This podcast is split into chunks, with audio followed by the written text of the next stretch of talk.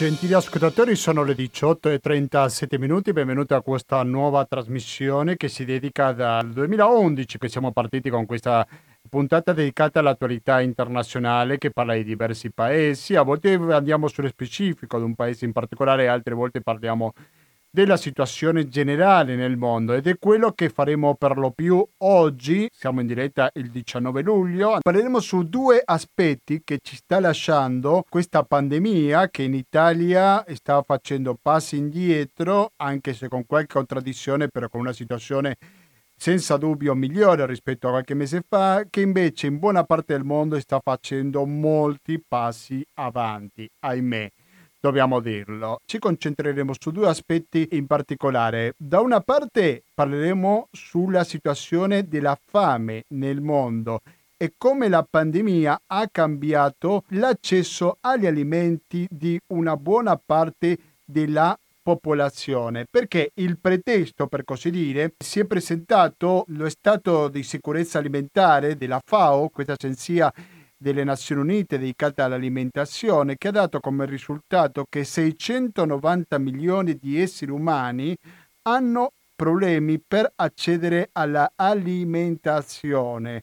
Attenzione, per questo è un rapporto riferito al 2019, quindi la situazione molto probabilmente sarà peggiore a causa del coronavirus. Quindi proveremo a capire qual è la situazione a proposito della fame.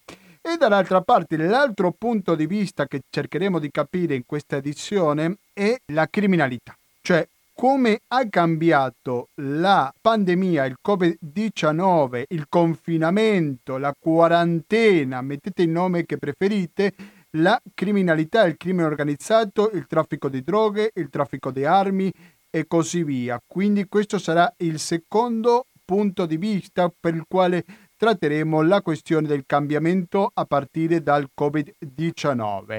E poi l'ultimo argomento che tratteremo oggi, naturalmente non in importanza, è la questione Barcellona. Faremo il collegamento con la capitale catalana per capire come mai c'è il rischio che si torni alla fase 1, quindi bisognerà capire quanto probabile è questa possibilità. Faremo il collegamento in diretta con Barcellona per capire la situazione della pandemia in questa importante città europea. Forse sbaglio, ma mi sembra che la città più importante in Europa che non è capitale. Dunque, questi saranno gli argomenti di questa edizione, lo speciale Gustavo Claros, e non sentiremo in nessun momento pubblicità.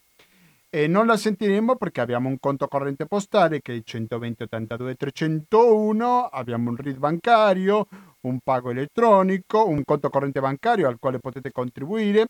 Dallo scorso anno che abbiamo aggiunto questo metodo che in questi mesi estivi è particolarmente importante come lo è il 5 per 1000 a favore dell'associazione Amici di Radio Cooperativa. Quindi sicuramente metodi per contribuire con questa radio non vi mancano. Adesso, cari ascoltatori, sentiamo un po' più di musica e quando torniamo parleremo sulla fame nel mondo e parleremo con un funzionario della FAO. Sono gli anni 90, il lanci l'allegria la calle una chitarra canta una strana melodia. Certe cose io mai più, no mai più. L'ho fatto solo per provare ciò che provi tu Ma il profumo di lei mi incanta Risveglia tutta la via.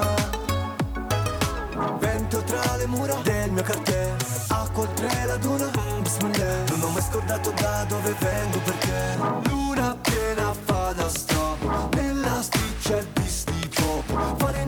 notte sono occhi di bandiere, quelli della gente.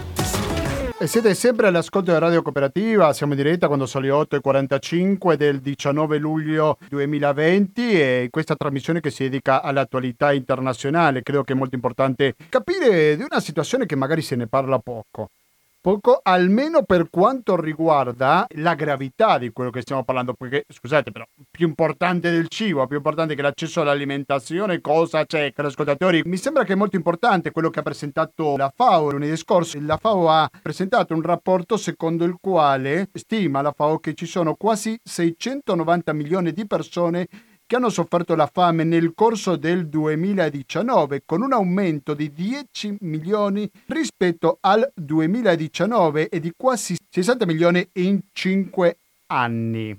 Valentina Conti, buonasera e benvenuta a Radio Cooperativa.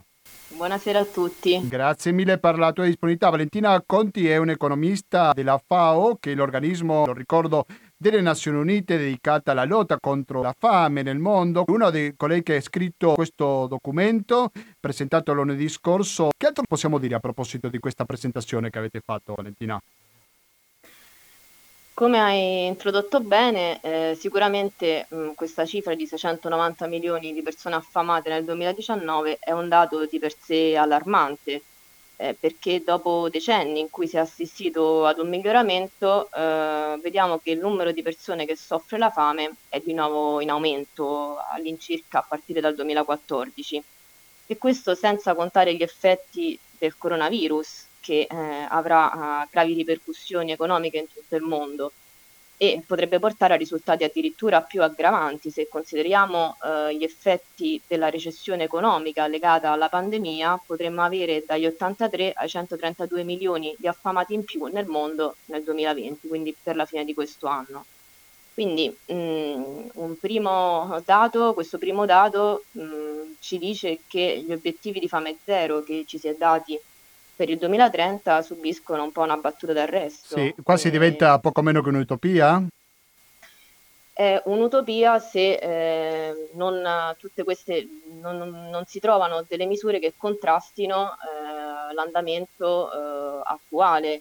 una parte nuova che è stata introdotta quest'anno ehm, sono delle proiezioni, delle proiezioni del, dei livelli di sottonutrizione per il 2030 eh, queste proiezioni tengono conto eh, della crescita della popolazione nei singoli paesi, tengono conto della disponibilità di cibo, di cibo e eh, della diseguaglianza con cui il cibo è distribuito nei paesi e la stima è che nel 2030 il numero di persone che soffriranno la fame se non si mettono a punto delle misure efficaci di contrasto a questo trend potrebbero addirittura superare gli 840 milioni. Quindi eh, è un'utopia nel momento in cui eh, non si prendono delle, delle misure per combattere, eh, per diciamo, rallentare questi trend in crescita. Possiamo parlare di percentuale della popolazione mondiale che, che subisce la fame? La percentuale sì, è all'incirca eh, di un, un mondiale di un 9%, però ci sono delle disparità regionali importanti eh, che possono riguardare ad esempio eh, l'Africa, l'Africa subsahariana è in assoluto la, la regione del mondo con una, eh, la percentuale di sottonutrizione più alta e anche se poi in assoluto il numero dei, diciamo, dei sottonutriti sembra più essere, essere più alto nei, nei, paesi asiatici. Scusa la banalità, ma sono un profano in questa materia, Valentina, però esiste una distinzione da fare fra la gente che subisce la fame e la gente che rischia di subirla? Non so se sì, voi fate cioè... questa distinzione nei numeri che date. Sì, la FAO fa questa distinzione ossia la percentuale di sottonutrizione, quindi quell'indicatore che ci informa sui 690 milioni di persone che soffrono la fame, eh, è, è l'indicatore che viene utilizzato per monitorare il progresso nel raggiungimento degli obiettivi di fame zero per il 2030 ed è un indicatore che ci informa sulla fame, numero di affamati nel mondo. Invece il concetto di sicurezza alimentare è un concetto complementare a quello di fame, che però è un po' più ampio, nel senso che considera le persone che ehm, l'insicurezza alimentare è la percentuale di persone che non hanno un accesso costante eh, e certo al cibo. Quindi eh, questa è una distinzione importante perché eh, persone che non soffrono strettamente la fame, nel senso che non, non soffrono diciamo, i sensi, ehm, eh, tutte quante le conseguenze di, una, di un'assenza di cibo di base possono comunque essere insicure da un punto di vista alimentare perché non hanno un accesso eh, su base giornaliera ai cibi sia per un adeguato apporto energetico che per un adeguato apporto nutritivo. E quindi sono persone che possono sperimentare eh, la fame perché per intere giornate non hanno accesso al cibo quindi è una sorta di accesso saltuario e non certo nel corso del tempo che non garantisce il soddisfacimento di, di, degli obiettivi eh, di salute nel medio e nel lungo periodo. Mm-hmm. Quindi sì. da una parte c'è il concetto di fame eh, che è misurato dalla, dalla, percentuale di sottonutrizione, dall'altra parte c'è questo nuovo indicatore che è stato inserito di recente eh, che si chiama FIES, che appunto è, um, ci fornisce una misura eh, di, di, insicurezza alimentare eh, che deriva però da dati e, eh, completamente diversi da quelli che sono dietro alla percentuale di sottonutrizione. E poi dobbiamo pensare anche alla qualità di questo cibo, no? Perché sfamarsi non vuol dire ricevere necessariamente una ottima qualità, cioè una dieta variabile, una dieta che sia completa di quello che il nostro corpo richiede, no? Esattamente, infatti questo è stato proprio l'obiettivo di, di questo rapporto. Se io mangio pane soltanto tutto il giorno, è l'unica cosa che mangio, magari mi sfamo, però guai a pensare che il problema dell'alimentazione è risolto, giusto? Prego. Esattamente.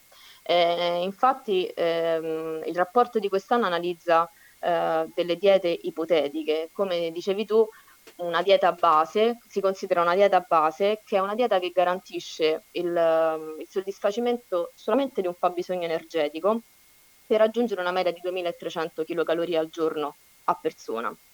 E eh, questa dieta prevede il consumo esclusivo di un cereale di base, quindi è una dieta ipotetica ehm, e anche molto ipotetica, la possiamo definire perché fornisce solo un approccio minimo per una sopravvivenza di breve periodo e non considera tutti gli altri aspetti nutrizionali.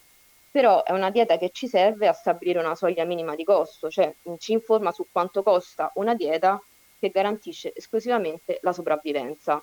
Uh-huh. E questa dieta è stata contrapposta ad una dieta sana, ossia una dieta che prevede il consumo eh, di una quantità variegata di alimenti, perché una dieta sana passa necessariamente per una diversificazione della dieta. Uh-huh e ehm, una dieta sana è molto più costosa. Quindi il rapporto fa luce su questo. Se pensiamo che mh, una dieta base eh, in media nel mondo costa all'incirca 77 centesimi di dollaro, quindi a persona giornaliere, una dieta sana costa 5 volte tanto, quindi una media giornaliera di 3, 3 dollari 75 centesimi a persona. Quindi il rapporto di quest'anno fa luce su un aspetto molto importante, eh, perché mh, di base per stabilire se le persone hanno un accesso eh, economico a diete sane, okay, il costo della dieta è stato paragonato a, um, a vari indicatori eh, di benessere, tra cui le famose soglie di povertà, le linee di povertà che vengono utilizzate da tanti anni per monitorare le politiche di sviluppo. Quindi se paragoniamo il costo di una dieta sana al, a, al un, un dollaro e 90 centesimi, che è una delle soglie di povertà, vediamo che nessun paese in media ha accesso a una dieta sana.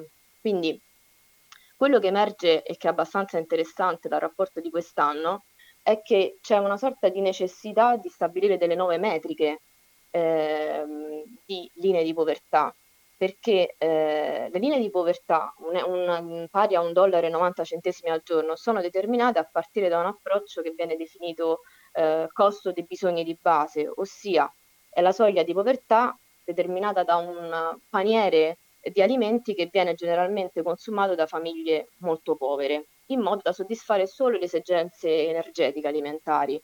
E in questo rapporto si mostra che le linee di povertà nella maggior parte dei paesi non supportano non supportano il consumo di quantità adeguate anche di micronutrienti. Quindi c'è un forte bisogno di adeguare le linee di povertà nazionali affinché eh, in qualche modo tengano conto delle esigenze non solo energetiche ma anche nutrizionali. Per quanto riguarda la quantità di volte che si mangia in un giorno, c'è bisogno di tenere in conto qualcosa?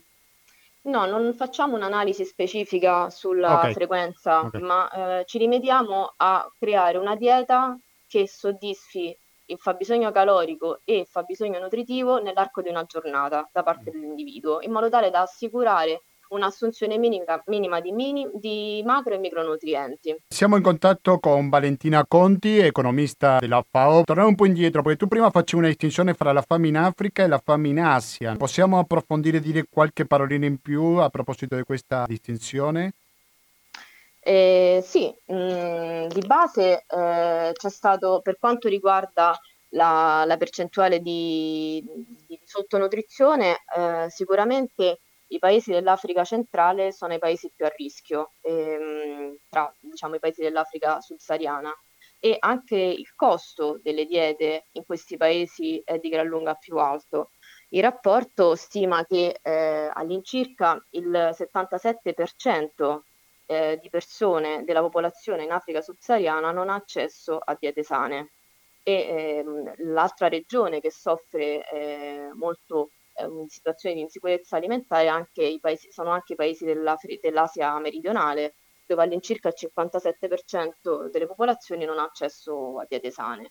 Quindi mh, mm, in particolare c'è un'esigenza di ehm, qualche modo eh, provvedere ad una sorta di trasformazione dei sistemi alimentari in modo tale che siano in grado di poter garantire un accesso alle diete anche alle frange più povere della popolazione. Io mi ricordo che uno dei problemi, dei grossi problemi che ci sono stati lo scorso anno, e tu mi dirai quanto si mantiene ancora oggi nel 2020, è la questione delle cavalette. Nel corno africano, se non vado errato, credo che questo ha prodotto qualche problema no, per l'accesso all'alimentazione. Non so se avete detto sì, qualcosa. Eh, avete... L'invasione, la famosa invasione delle locuste. Delle locuste, sì, grazie alla correzione e sì, ha interessato molti paesi nel Corno d'Africa, anche alcuni paesi, paesi asiatici come, come, lo Yemen, mm, uh, però non è stato oggetto specifico mm. del rapporto, Perfetto. però la FAO ha mh, stabilito delle, delle task force anche nelle, nel, nelle unità regionali che sono sparse nei vari posti del mondo e si occupa,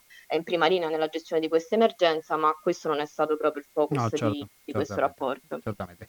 Allora, per essere più concreto, noi quando parliamo del Covid-19, della fame, come può aumentare le cifre della fame nel mondo, ecco, ma in concreto, com'è che può affettare l'accesso dell'alimentazione la pandemia?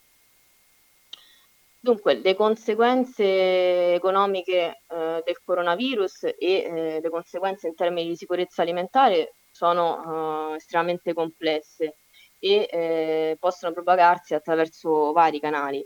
Anzitutto un rischio è quello dell'aumento dei prezzi dei prodotti alimentari, che però mh, può variare a seconda dei paesi e anche a seconda dei, dei diversi gruppi di alimenti. Eh, ad esempio un aumento del prezzo di un alimento si traduce generalmente in un consumo minore di quel bene, ma i cibi più penalizzati sono quelli a più alto apporto nutritivo, che sono anche più costosi. Generalmente in media eh, ortaggi, frutta o latte e i suoi derivati costano eh, molto di più rispetto ai cereali di base. E, ehm, quindi mh, attualmente ci sono già alcuni esempi di aumenti dei prezzi di cibo che sono avvenuti in alcuni paesi al momento in cui il rapporto è stato scritto. Certo che la situazione è particolarmente più allarmante per eh, quei paesi che partivano da, da dei livelli di, di fragilità, eh, di istituzioni deboli, di conflitto.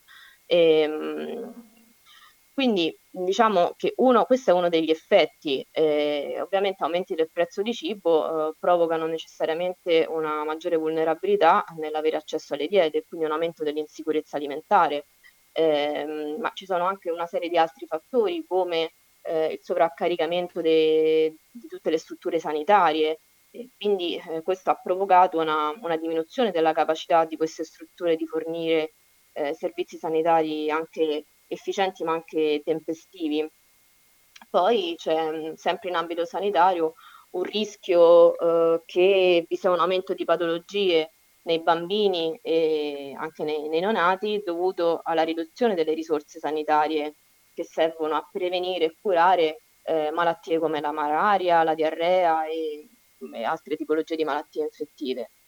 Poi mh, anche per quanto riguarda i programmi di, di protezione sociale, tra i più diffusi nel, nei paesi in via di sviluppo sono i programmi di alimentazione scolastica. Questi programmi fanno sì che anche ehm, non solamente assicurano l'educazione dei, dei bambini che vengono da famiglie più povere, ma assicurano anche che nell'ambito scolastico questi bambini abbiano accesso almeno a, mh, ad, una, ad un pasto di qualità e la chiusura delle scuole eh, che è seguita alla pandemia ha anche compromesso eh, non solo la, la continuazione del, dell'educazione di questi bambini, ma anche l'accesso a diete sane. Molte volte i ragazzini, sì, i bambini vanno alla scuola anche per sfamarsi, no? Esattamente, quindi c'è un duplice obiettivo, non solo educativo, ma anche un obiettivo di nutrizione. E poi il problema più in generale è che eh, la pandemia ha completamente alterato il potere d'acquisto delle persone, quindi mh, le persone si trovano ad affrontare una maggiore incertezza economica e quindi c'è il rischio che eh, ci si sposti verso una maggiore preferenza di cibi a più lunga scadenza, mm. che generalmente sono anche più economici, piuttosto che cibi freschi e quindi più sani. E questo può portare a più alti livelli di sottonutrizione, eh, nonché a una sorgenza eh, in concomitanza sia di sovrappeso che di obesità, che poi eh, sempre di, di, malnutrizione si tratta. Sì, sì. Valentina Conti, prima di salutarci vorrei farti due domande. La prima, possiamo districarci un po' su questi numeri, su questi quasi 690 milioni di persone che hanno difficoltà dell'accesso, mm, mi riferisco in quanto alla distribuzione, perché uno pensa su del mondo, c'è l'Africa sussariana, che, che c'è la fame, però è tanto così automatico, primo mondo, nessuno ha la fame, terzo mondo, molti sono affamati o probabilmente la situazione è un pochino più complessa? I poveri stanno in tutti i cioè, paesi. Nel primo mondo, per dire, no? negli Stati Uniti, in Europa, quanto presente è questo fenomeno, se è presente? Eh, dunque, mh, ehm, l'analisi, il rapporto non si focalizza su, mh, specificata- specificatamente eh, nelle differenze all'interno dei singoli stati, che quella sarebbe eh, un'analisi molto più approfondita. Sì, sì. Eh, essendo un'analisi globale non guarda eh, troppo alle differenze intranazione, eh, però sicuramente mh, il rapporto ci mh, informa su un'esigenza fondamentale, trasformare i sistemi alimentari dal punto di vista delle politiche da promuovere e questa è, è una sfida che va intrapresa in maniera diversa a seconda del contesto eh, ehm, sotto esame, quindi affrontare questa sfida negli Stati Uniti non è la stessa cosa che affrontarla in un paese, ad esempio, della, dell'Africa subsahariana. Ad esempio, in una parte del rapporto mh, mm, si affronta tutta la questione dei costi connessi alle diete, cioè se noi continuiamo a consumare eh, il cibo come stiamo facendo negli ultimi anni, eh, questo eh, necessariamente porterà a delle conseguenze e a un impatto eh, nei costi sanitari e nei costi ambientali. Quindi se prendiamo eh, uno studio recente del 2019 ci fa l'esempio di Uganda e Stati Uniti. se guardiamo all'Uganda il consumo di cibo giornaliero individuale è inferiore ai livelli raccomandati per raggiungere le 2300 kcal medie. In questo caso è ovvio che il paese è autorizzato ad aumentare le proprie emissioni di gas serra eh, che sono collegate con, con, per soddisfare questo fabbisogno nutritivo. Eh, al contrario, gli Stati Uniti eh, dimostrano che il loro consumo medio di cibo è ben superiore a quanto raccomandato. Quindi, eh, di conseguenza. Per, per questo c'è il fenomeno dell'obesità così diffuso, no? Negli esattamente. Uniti, sì. Quindi, sì, sì. nonostante non c'è un focus specifico nei paesi, eh, trasformare i sistemi alimentari, i sistemi produttivi si deve tradurre in uh, misure diverse a seconda del contesto in cui si opera. Certamente. Allora, prima di salutarci, poi ti lascio libera Valentina, vorrei chiederti sull'atteggiamento della FAO, cioè cosa sta facendo la FAO in concreto per contrastare questo fenomeno così preoccupante? La FAO, come le altre organizzazioni internazionali che contribuiscono a questo rapporto, sono in prima linea per fornire agli Stati ehm, delle linee guida, per fornire assistenza tecnica nei progetti che vengono implementati dai singoli paesi. La FAO fornisce evidenza empirica, ad esempio eh, attraverso rapporti come questo, per ehm, eh, dare indicazioni eh, su qual è lo stato eh, di alcuni mh, settori eh, che sono chiave per, per, la, per la sicurezza alimentare. Eh, la FAO è anche in prima fila per gestire delle emergenze che riguardano paesi più vulnerabili, come quelli soggetti a conflitti eh, o, o, paesi soggetti a shock climatici. Però eh, questo è l'impegno della FAO e delle istituzioni internazionali, ma come enti sovranazionali ovviamente possono fornire un supporto, ma in ultima istanza la uh, vera responsabilità politica affinché eh, si verifichi un cambiamento e, e, un miglioramento nella situazione della, della, sicurezza alimentare nei paesi è in mano ai governi. Sono i governi che hanno il potere di ehm, stabilire quali sono eh, le priorità negli obiettivi di politica economica e di conseguenza di stanziare eh, i fondi adeguati, investimenti adeguati eh, da allocare nei vari settori eh, pubblici. Mm. Quindi la FAO può consigliare, la FAO con le altre organizzazioni può guidare, però in ultima istanza non ha il potere di determinare quali sono le politiche che i paesi decidono di implementare. Eh, sei molto chiara, allora questo mi fa farti un'ultima domanda, ti chiedo una risposta breve Valentina, il problema della fame, quanto c'è di responsabilità di ogni Stato singolo e quanto di un'attività coordinata fra diversi Stati?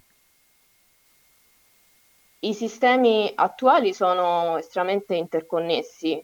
Le decisioni ultime spettano ai singoli Stati, sono gli Stati che decidono quali obiettivi perseguire a seconda delle risorse economiche a disposizione, che politiche fiscali attuare. Quindi la responsabilità è degli Stati. Poi all'interno degli Stati è importante che ci sia un dialogo e una cooperazione dei vari attori e ehm, delle varie parti in gioco e quindi questo vuol dire un dialogo tra settore pubblico e settore privato, vuol dire un coinvolgimento eh, dei, dei, dei vari ministeri, eh, quelli preposti a, all'agricoltura, quelli preposti all'educazione, quelli preposti a, all'ambito sanitario, quindi sicuramente la responsabilità è degli stati eh, in ultima istanza, però ovviamente c'è un'attività di concerto che coinvolge varie persone a vario livello. Benissimo, Valentina Conti, economista della FAO, grazie, grazie infinite per la tua disponibilità con Radio Cooperativa e naturalmente che vi auguro buon lavoro perché di lavoro avete tanto sicuramente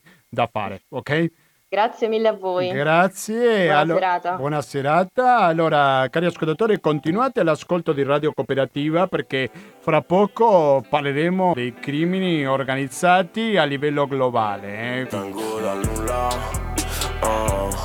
In tasca avevo nulla, sognavo quei soldi e che ci prendevamo Roma.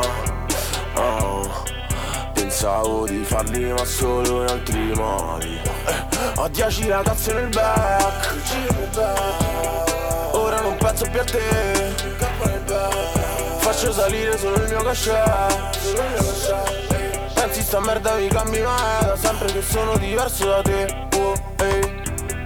Non voglio stare al prime perché mi annoio Non sono nella condizione di fare le foto Baby ricorda di me il giorno che muoio oh. Allora, sono le 19-12 minuti, il nostro ospite in questo momento non ci risponde, si trova all'estero, probabilmente c'è qualche problema di comunicazione. Vediamo cosa succede nei prossimi minuti se riusciamo a collegarci. Sentiamo qualche secondo più di musica.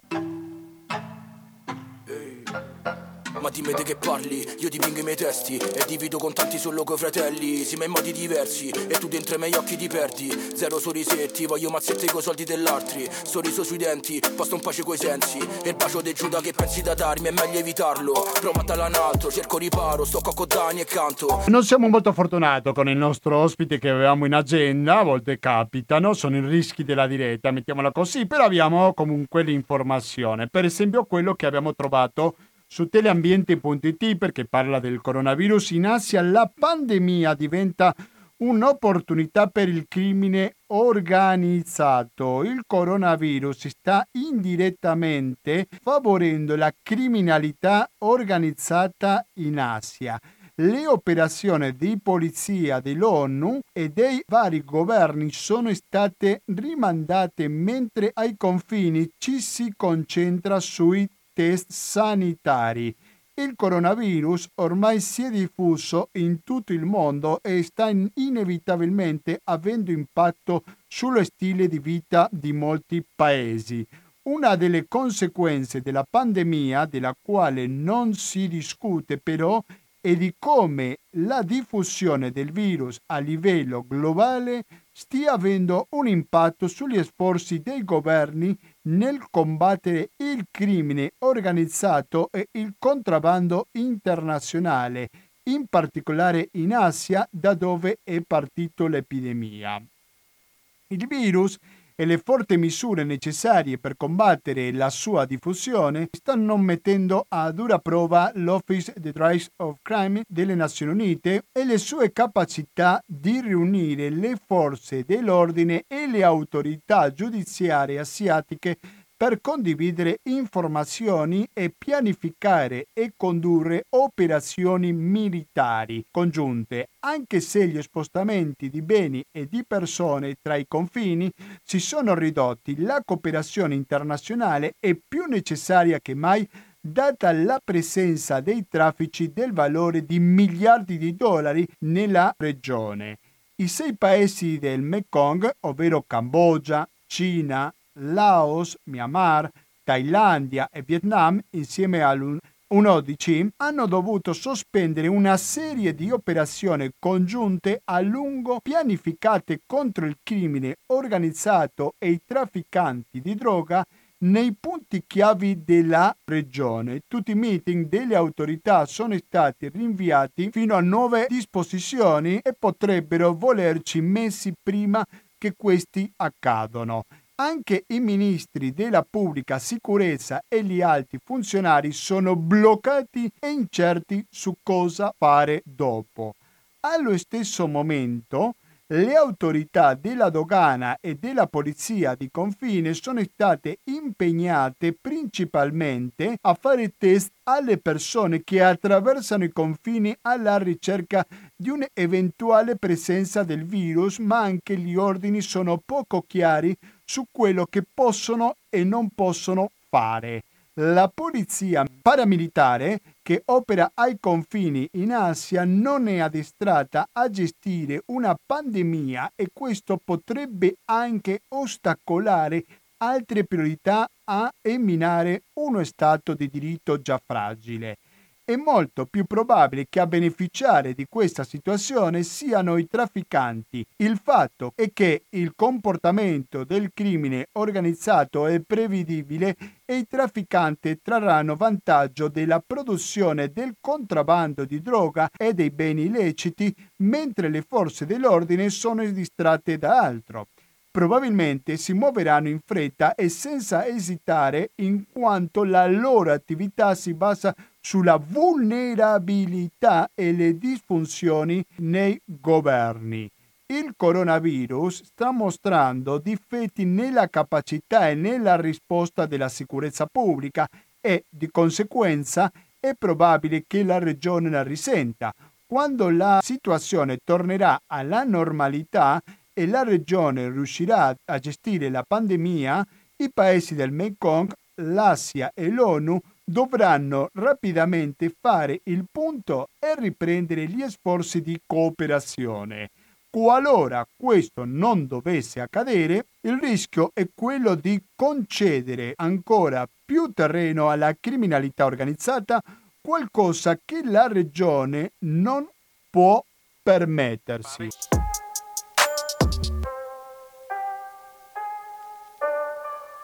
Questo così un articolo che lo trovate su teleambiente.it in cui si tratta no, questo tema che volevo parlare con il mio ospite, non so quanto fortunati saremo se mi risponderà o meno nei prossimi minuti, però dicevo, questo problema che sicuramente si presenta, ovvero come cambia la criminalità organizzata a proposito della pandemia. Uno ingenuamente, senza conoscere la situazione da fuori, può pensare che se la gente non esce da casa, come sta succedendo ancora oggi in molte parti del mondo, diciamo che l'accesso alla vendita di droghe sembra un pochino meno usato, però vabbè, questa è una teoria tutto da vedersi e può essere che così non sia stato. Sì, lo so che ci sono in molte parti del mondo, come per esempio in Messico, in cui gli stessi narcotrafficanti chiedono alla gente di rimanere a casa, un fenomeno che sicuramente succede in tanti ambiti, ovvero la sostituzione del potere del narcotraffico dello Stato. si è belli dancer, fra qua la tua gang si prende gli schiaffi come Bud Spencer. Italian Dream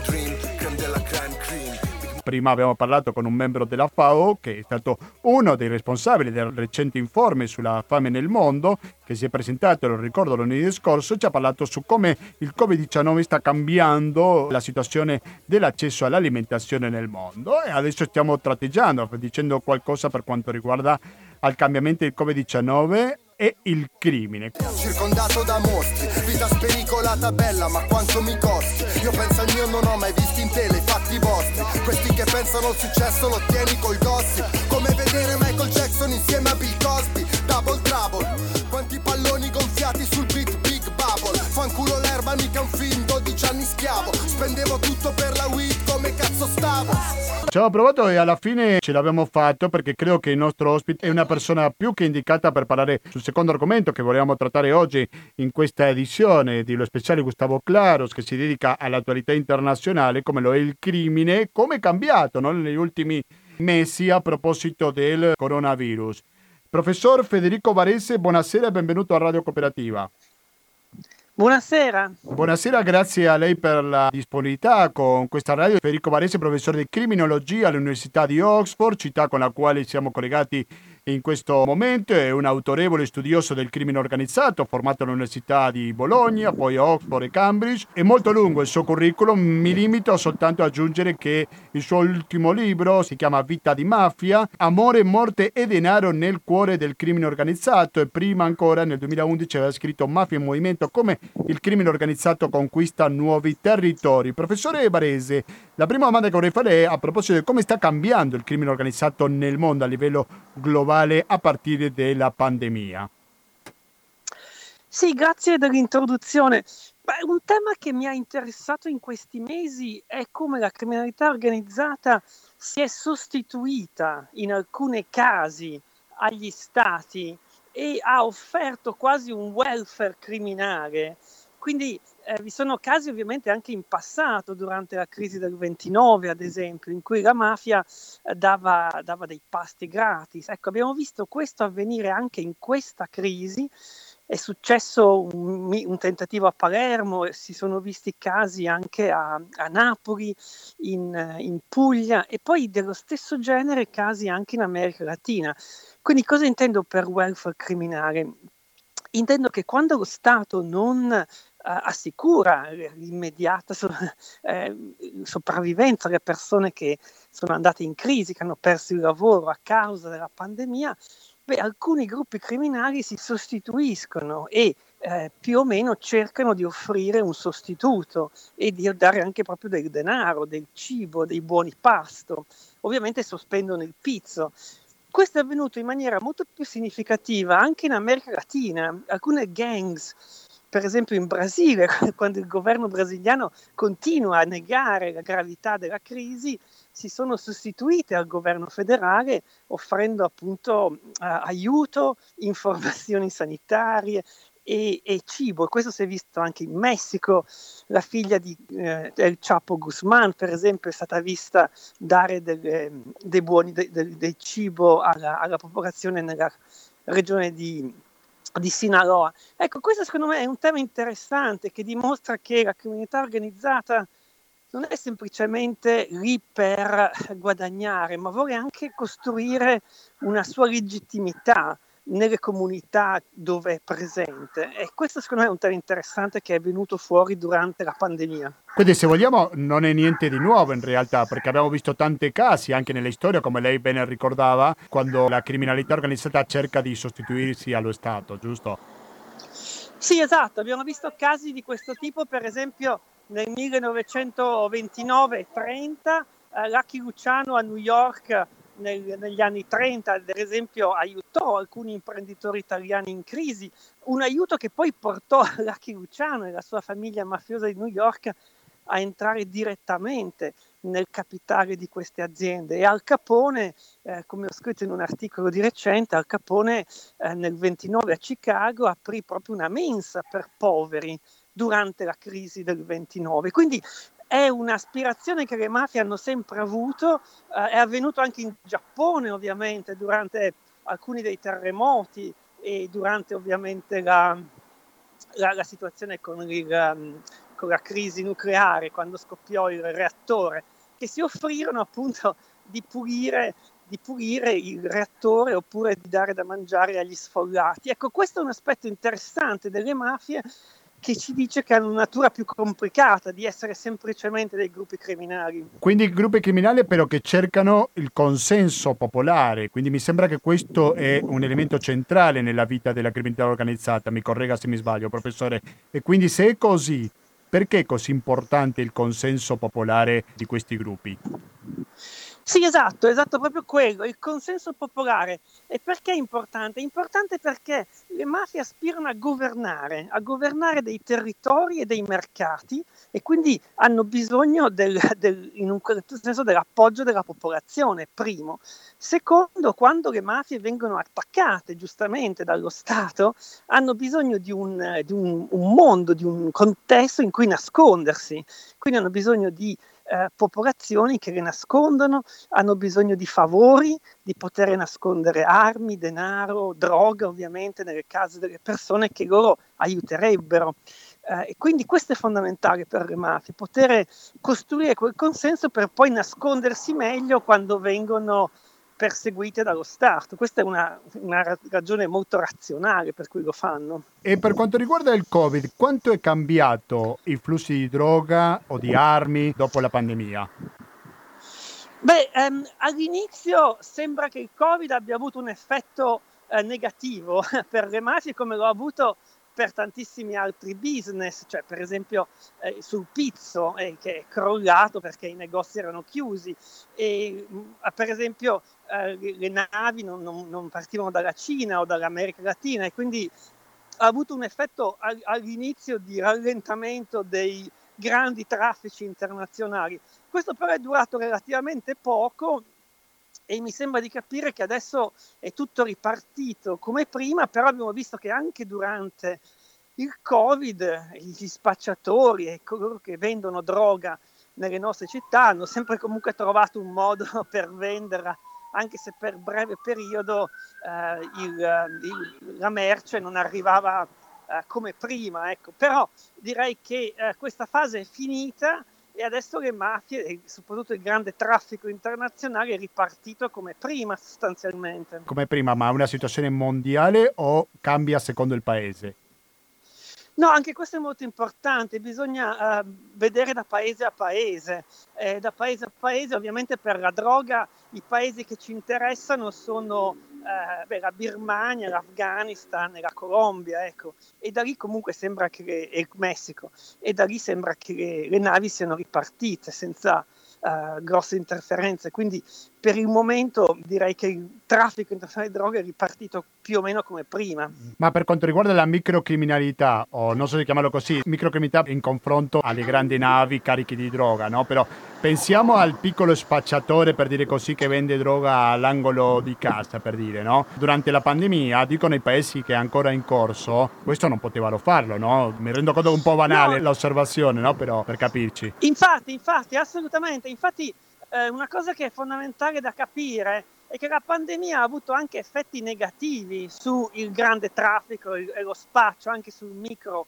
eh, il micro spaccio. Ad esempio, eh, gli spacciatori in Italia, quando c'era il, quello che in, qua da noi si chiama il lockdown, cioè la chiusura del paese, anche loro facevano fatica a, a spacciare per strada e quindi quello si è ridotto. Poi, come avrete letto, eh, pare che parte dello spaccio avvenisse attraverso uh, i, le delivery di pizza e di altre merci a domicilio. Quindi lo spaccio ha continuato, ma in difficoltà, con una certa difficoltà, durante la chiusura del, dell'Inghilterra o dell'Italia. Però adesso che la chiusura è finita, mi sembra di capire che stia ripartendo un po' come prima. Certo, bisogna capire veramente quanto durerà questa crisi, la crisi del Covid. Se la crisi del Covid si chiude con un vaccino intorno a ottobre, dicembre eh, è una cosa, se la crisi del Covid continua nell'anno successivo senza un vaccino, allora si aprono scenari molto più complicati non solo per la criminalità organizzata, ma per tutti noi ovviamente, per la vita quotidiana. Perché cosa potrebbe succedere con il crimine organizzato se questa crisi sanitaria dovrebbe allungarsi? Eh beh, ci sarebbe una crisi sociale immensa una crisi sociale e. E questo favorisce le organizzazioni criminali?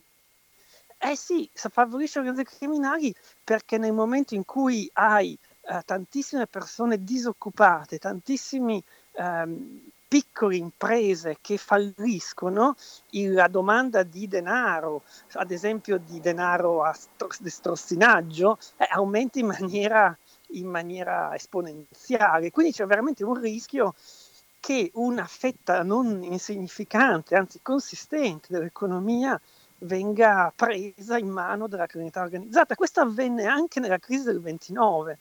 C'è l'esempio di Lucky Luciano che citavo prima, mostrava come l'assenza di credito spingeva i piccoli imprenditori a chiedere soldi alla mafia. La mafia li dava anche a tassi relativamente bassi, eh, però poi se tu non ripagavi in tempo prendeva eh, le redini dell'azienda, cioè entrava direttamente nell'azienda. Quindi se noi non riusciamo a, a risolvere la crisi sanitaria, ma anche a dare del denaro direttamente alla popolazione senza grosse mediazioni, eh, rischiamo che la criminalità organizzata, dove essa è già forte, compresa l'Italia ovviamente, anche il nord Italia, entra direttamente nell'economia legale, quella, quella che, che fornisce beni e servizi assolutamente legali. Sì, ma voi in Italia, voi nel resto del mondo, colpisce di più i settori sociali più disagiati? Eh, certamente, certamente i settori più disagiati sono colpiti dalla crisi in ogni caso, maggiormente, e, però comincia a colpire anche la classe media. E in Italia, ad esempio, c'è un'economia sommersa che in base alle stime va dal 12-15% eh, del paese.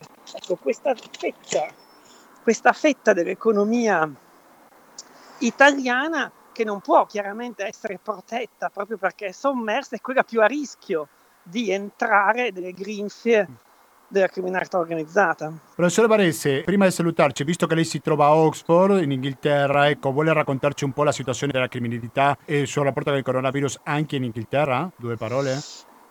Eh, la criminalità organizzata in Inghilterra è eh, secondo me molto seria la situazione e qui c'è un tentat- una tendenza a sottovalutare, a sottovalutare la serietà del crimine organizzato inglese. Qui viene sempre pensato come una sorta di gangs giovanili eh, e sempre più invece ci si rende conto che sono quello che noi chiameremo delle mafie. Cioè, anche nel mio libro che recitava prima, Mafia, eh, Mafia Life, Vita di Mafia, racconta il caso di Salford, dove appunto il boss di Salford era esattamente come un nostro boss della mafia siciliana. C'è stata un'indagine adesso a Liverpool che ha dimostrato come anche lì la criminalità organizzata inglese è molto radicata e controlla settori dell'economia anche legale. Nottingham è un altro caso, insomma, e ovviamente Londra. Cioè, queste gangs che ci sono qui in Inghilterra hanno i grumi della mafiosità che noi vediamo nelle mafie italiane e appunto a causa della crisi, come in Italia, hanno la possibilità di entrare nell'economia legale esattamente come in Italia, in quanto hanno il denaro della droga fondamentalmente. Eh, quindi le differenze fra la mafia in Italia e quella in Inghilterra non sono così grandi come uno potrebbe pensare all'inizio, no?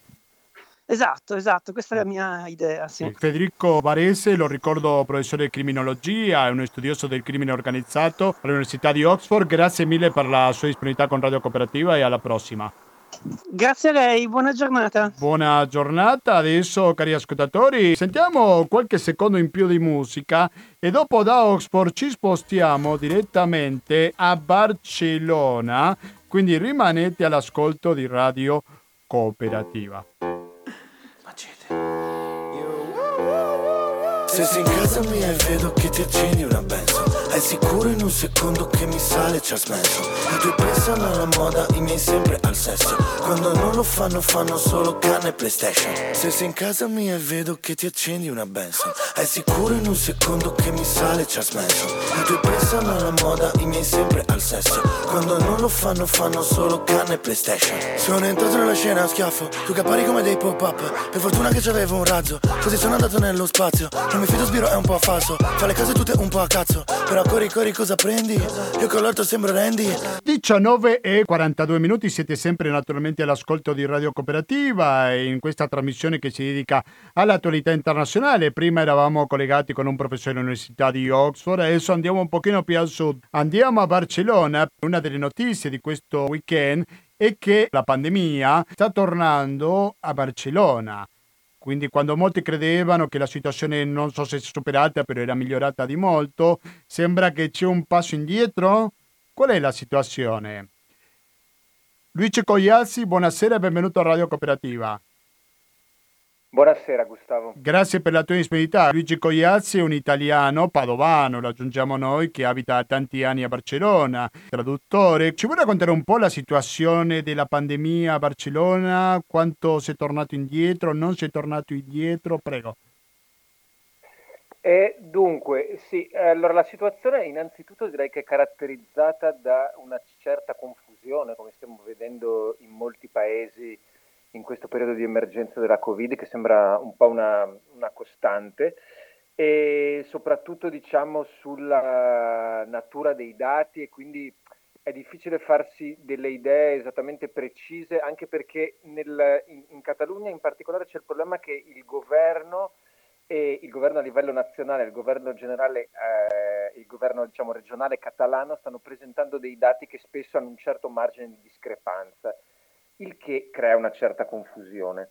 E detto questo, diciamo, è abbastanza indiscutibile che ci sia stato un aumento di casi in Catalogna. Allora, gli ultimi dati di oggi, per esempio, parlano di, rispetto alla giornata di ieri, di 994 casi positivi in più in tutta la, la regione catalana, di cui eh, circa 300, poco più di 300 sarebbero a Barcellona, nel Barcellona città, e 698 diciamo, nell'area eh, che comprende Barcellona e i comuni limitrofi, che in alcuni casi sono comuni molto grandi, come il comune di Hospitalet di Llobregat, che in realtà è la seconda città della Catalogna. Per cui diciamo il, il 70% di questi 999 casi è concentrato nella zona di Barcellona. Per farci un'idea, mi sembra che i dati ieri in Italia erano di circa 250 nuovi casi in più, il che quindi, parlando semplicemente di una regione che ha in tutto 7 milioni di abitanti, disegna una situazione che è, è abbastanza preoccupante. C'è anche da dire che in realtà i dati sono probabilmente disegnano una situazione più preoccupante di quello che è in realtà, perché ad andare a spulciare bene, cosa che eh, mi sono fatto anche prima di questa nostra chiamata, a vedere i, dati, questi ultimi dati che sto fornendo, che sono per esempio presi dall'Avanguardia, il principale giornale eh, della Catalogna, e specifica che in questo, allora questi qua in questo momento sono dati forniti dalla Generalitat, perché nel momento in cui il 21 giugno in Spagna è finito lo stato di, al, di, alla, di allarme che con, corrisponde praticamente diciamo, a, allo stato di emergenza di cui si parla in Italia, e la gestione delle, della, della, pandemia si svolge su base eh, regionale, su base delle autonomie, delle, delle comunità autonomiche regionali come la Catalogna. Quindi questi dati su cui stiamo ragionando sono dati che fornisce la Catalogna, che leggo con grande mia sorpresa sull'avanguardia, che eh, fanno riferimento alle eh, prove diciamo, PCR, quindi le prove di, dei tamponi, ma anche ai, eh, sommano anche i risultati delle prove serio- sierologiche, il che è abbastanza diciamo, eh, un nonsense, uno dei molti nonsense che si vedono in questo periodo, perché e sostenere che ci sono 994 nuovi casi sommando i PCR e i seriologici, dove i PCR indicano dei, delle infezioni attuali, diciamo attive al momento, mentre i dati serologici rilevano semplicemente che è, incontra- è entrato in contatto con il virus e potrebbe essersi ammalato ad aprile o a marzo e non essere più una persona contagiosa. Per cui diciamo, sono, sono dati ecco, mh, che hanno un, un, ampio margine di confusione e che rischiano di essere malinterpretati e su cui purtroppo anche andando a spulciare è molto difficile fare chiarezza e capire quale di queste percentuali effettivamente dipende da test serologici e quale no. Detto tutto questo, è innegabile che ci sia stato diciamo, una serie di aumenti a, in Catalogna e, mh, mm, sono cominciati nell'area della provincia di Lleida, di Lerida in spagnolo, nel, nella regione del Segrià e dove erano concentrati soprattutto in situazioni di lavoratori stagionali del reparto ortofrutticolo e in alcuni casi di stabilimenti di lavorazione della carne. E, mh, mm, la cosa diciamo, che sembra più preoccupante a Barcellona in questi ultimi 4-5 giorni in cui è arrivata anche qui è che diciamo, la diffusione non è più limitata diciamo, a un numero di... cioè il, il, governo ha identificato una serie di 30-40 focolai che però non è sufficiente diciamo, a spiegare il numero di nuovi contagi, per cui si sta iniziando a parlare del rischio che ci sia ormai una diffusione diciamo, a livello a, a, a, a, livello comunitario, insomma, quindi non più focolai isolati, ma che si sia eh, ripreso diciamo, una diffusione a eh, livello comunitario. Mm, la parte più rassicurante di tutto questo è che eh, diciamo, nel 30% dei casi si tratta di persone sotto i 35 anni, c'è una grossissima maggioranza di asintomatici e che quindi diciamo, i dati di occupazione nei reparti della terapia intensiva non sono preoccupanti come potevano essere a marzo, aprile, maggio, neanche lontanamente, cioè parliamo di una cinquantina di, eh, di casi di persone eh, che sono attualmente in terapia intensiva, un numero importante però comunque diciamo non paragonabile a quello che si è vissuto. No, certo, ma questo è dovuto a che l'età media in Catalogna è più bassa di altre regioni spagnole? Mm, no, questo è dovuto semplicemente diciamo, alle dinamiche che ha assunto, secondo quanto eh, com- dicono vari commentatori epidemiologi e giornali, dalle dinamiche che ha assunto la diffusione all'interno di una grande città come Barcellona, che potrebbe essere per esempio la stessa che a Madrid, però anche a Madrid ci sono varie confusioni sui dati perché non sappiamo bene cosa sta succedendo, però diciamo se e nelle zone diciamo, di provincia più legate a centri industriali le- poteva essere più legata allo specifico settore della carne o dei lavoratori stagionali. A, a Barcellona invece dipende diciamo, anche dalle forti concentrazioni urbane e quindi ai contatti sviluppati soprattutto in ambito domestico, familiare, di incontri tra amici tra i giovani più che in realtà sui luoghi di lavoro o sui mezzi di trasporto in altri contesti, il che da un certo punto di vista dimostra che eh, il, il, le misure inserite, dove sono inserite, sono in qualche modo fatte rispettare come sui luoghi di lavoro e i mezzi di trasporto, sono servite, mentre invece diciamo, la, la, la, la diffusione segue un più un normale ritmo a livello de, dei, dei, contatti umani nelle fasce di popolazione che hanno ripreso ad avere, ad avere dei contatti umani. C'è anche da dire che e, mm, e, lo facevano ieri molti, molti giornali catalani come il periodico L'Avanguardia e giornali a livello nazionale come il, il, Diario, che era ripreso tra l'altro oggi dal Post, il giornale italiano Il Post, di sottolineare i vari errori che si sono stati imputati alla Generalitat, cioè al governo della Catalogna, nella gestione di questa crisi e che diciamo, hanno causato, sembrano avere eh, causato il fatto che comunque in tutta Spagna, diciamo, in questo momento Catalogna è la regione messa, la Catalogna è la regione messa peggio di tutte. Lo ricordiamo che tempo fa era Madrid, mi ricordo che era l'epicentro della pandemia in Spagna, giusto? Soprattutto nella prima fase, diciamo sì, a Madrid è, è, comunque la città dove ci sono stati più contagi e più morti ed è anche quella dove si sono viste le scene più drammatiche, tra cui quelle famose arrivate anche in Italia e nel resto del mondo, delle persone eh, ammonticchiate per terra negli ospedali in attesa di poter essere, di poter essere mh, visitate dai medici, perché è una regione insomma, mh, che ha avuto anche alcune dinamiche simili alla Lombardia, insistere molto sulla sanità privata, eccetera per cui eh, sicuramente è stata, è stata, la zona mh, che ha vissuto, che ha registrato la situazione peggiore, diciamo, sì, sì. nella, nella sì più acuta della diffusione della pandemia. Della pandemia. Sì, Luigi Gogliazzi, io sarei anche curioso di capire il rapporto che c'è della Catalogna con altre regioni spagnole, che per esempio tu prima citavi il quotidiano La Vanguardia, che lo ricordiamo il principale della Catalogna. Uno dei titoli dice che le isole Baleari fanno marcia indietro con questo di chiedere la quarantena per i viaggiatori che arrivano dalla Catalogna e altre zone di rischio. Quindi cosa è successo con la Catalogna rispetto al resto di Spagna? È stata isolata? C'è stata comunicazione, viaggi e così via? Ma, eh, no, no, no, al, al, momento, allora, al momento non ci sono misure che limitano la circolazione all'interno della Spagna tra le varie comunità, sono state tutte abolite il 21 giugno quando è finito le, lo stato di, di, di, allarme, lo stato di emergenza. E, ehm, e adesso ci sono delle misure limitate a la specifica regione della Segrià, che è questa regione in provincia della, di, di, di Lerida, in Catalogna, dove c'è stato il primo nuovo focolaio due settimane fa, dove è stato stabilito un, confer- un, confinamento perimetrale di una zona in cui vivono circa 200.000 persone, che quindi non possono più uscire né entrare dal, dal, da quell'area. E al momento non sono state mh, mh, proposte misure simili in altre parti della Catalogna, ne- neppure eh, a Barcellona. Chiaramente se ne sta parlando, tutti guardano con molta preoccupazione a questi dati e, e l'ha fatto anche il governo francese ieri che per bocca del suo primo ministro Castex è intervenuto per dire che si sta seguendo da vicino la situazione per pensare eventualmente se tornare a chiudere il confine con, con la Spagna, soprattutto perché chiaramente la Francia confina direttamente con la Catalogna. E, però diciamo al momento non è stata presa ancora nessuna di queste misure, sono tutte in via di, di studio. Quindi e... se, se tu che sei a Barcellona Luigi vorresti prendere domani un aereo per andare a Madrid, nessuno te lo impedirebbe?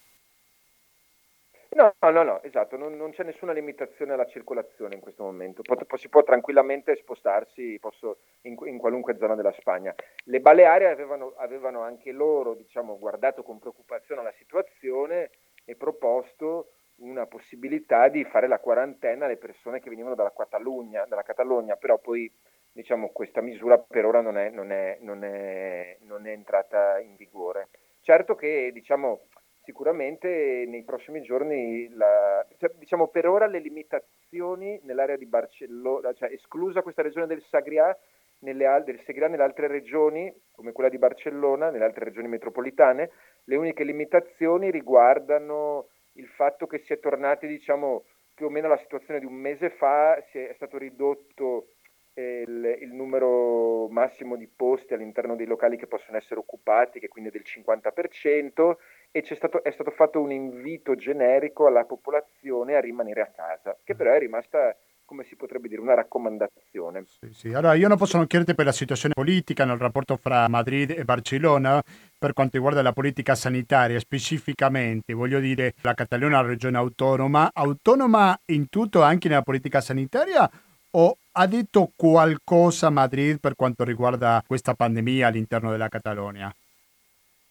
Eh, no, eh, diciamo le, le, le, la Costituzione dell'81 spagnola diciamo, attribuisce comunque eh, autonomia in materia sanitaria alle regioni, per cui da questo punto di vista sono autonome, tranne non lo sono state durante la dichiarazione dello stato di emergenza, in cui chiaramente con dichiarato lo stato di emergenza, in quel periodo in cui lo stato di emergenza era in vigore, tutte le competenze relative alla sanità erano state eh, centralizzate al Ministero della Sanità a Madrid. Però adesso, diciamo dal 21 giugno, sono tornate alle comunità autonome. Ma il fatto che oggi l'epicentro della pandemia in Spagna sia la Catalogna, che abbia cresciuto così tanto i numeri di infettati, magari non ha provocato qualche tirata d'orecchio da parte di Madrid, non ha detto non siete bravi a gestire l'epidemia, quindi non lo so.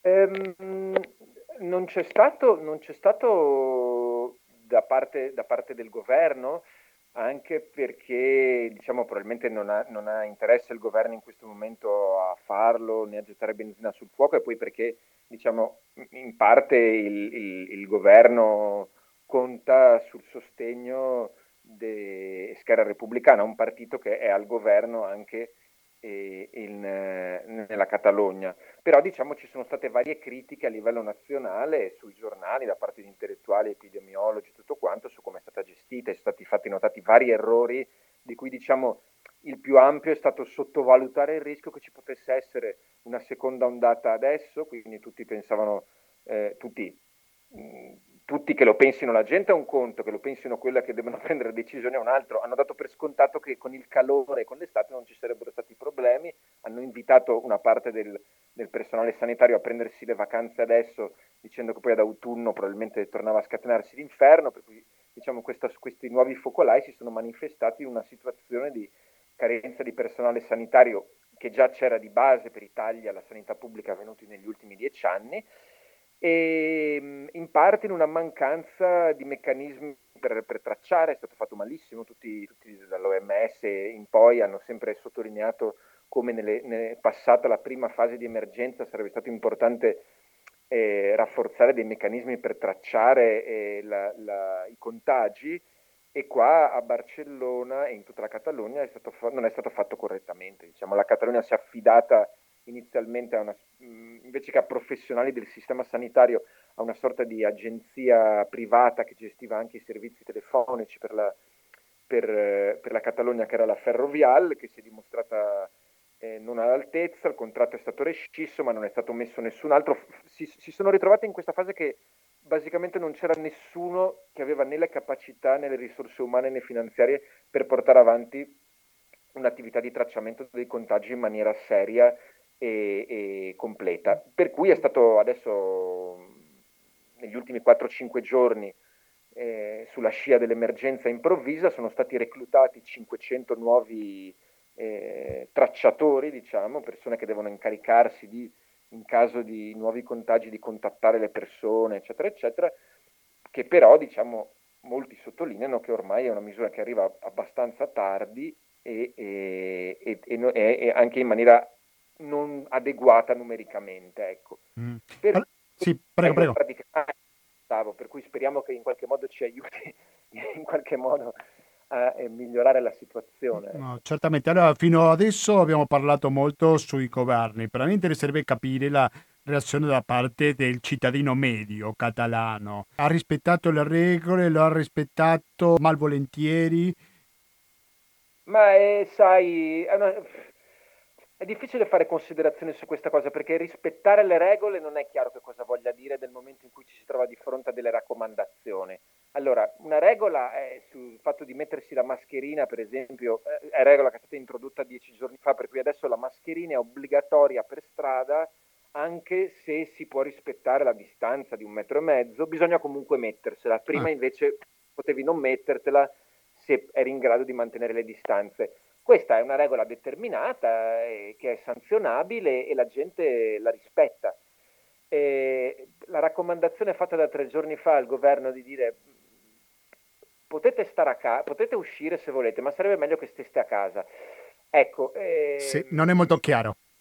No, eh, cioè, è chiara come raccomandazione, però eh, devi anche metterti... Sì, non mi costringono e quindi lo faccio lo stesso i decreti che le spiagge sono aperte ed è il 19 eh, luglio e ci sono 29 gradi, perché un cittadino dovrebbe autonomamente pensare che non ci va se, se non è proibito farlo? Per cui, allora, tutto questo per arrivare al fatto che in giro si vede un po', un po' meno gente, però è anche vero che oggi le spiagge erano tutto sommato frequentate e ne sono state chiuse tre per eccesso di gente, perché diciamo adesso le, le spiagge sono, hanno creato degli accessi specifici, per cui non puoi andare in spiaggia entrando da qualunque parte, ma devi passare per della sorta di ingressi e quando superano un certa, una certa quantità di persone le chiudono, eh, cioè impediscono ad altra gente di entrare e i, i, i dati dicono che oggi ne sono state chiuse tre. E, ehm, sicuramente comunque eh, si vede men- molta meno gente in giro di un normale luglio, questo chiaramente è dovuto al fatto che il turismo è crollato, eh, per cui la, la, città sembra comunque mezza vuota. Detto questo, i cittadini comunque sembra che finché gli viene permesso e, e i locali sono aperti, la gente continua a uscire, anche perché sarebbe una contraddizione, no? Cioè tu eh, no, invece del, di, di, fare un lockdown mantieni i bar e i locali aperti perché pensi che l'economia deve ripartire e che se no ci sarebbe un crollo. Dopodiché dice la gente di non uscire. Beh, eh, insomma, allora se ci sono i bar e i locali aperti è anche normale che la gente ci vada. Eh sì, beh, se ce l'hai aperti allora chiudilo, se non vuoi che la gente esca, giustamente. Come fare la dieta e ti metti una torta di cioccolato davanti quasi.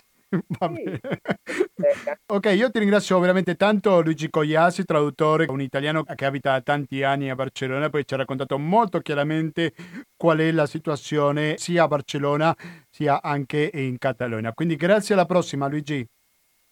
Grazie a voi, buona serata. Buona serata. Allora, cari ascoltatori, è arrivato il momento di salutarci.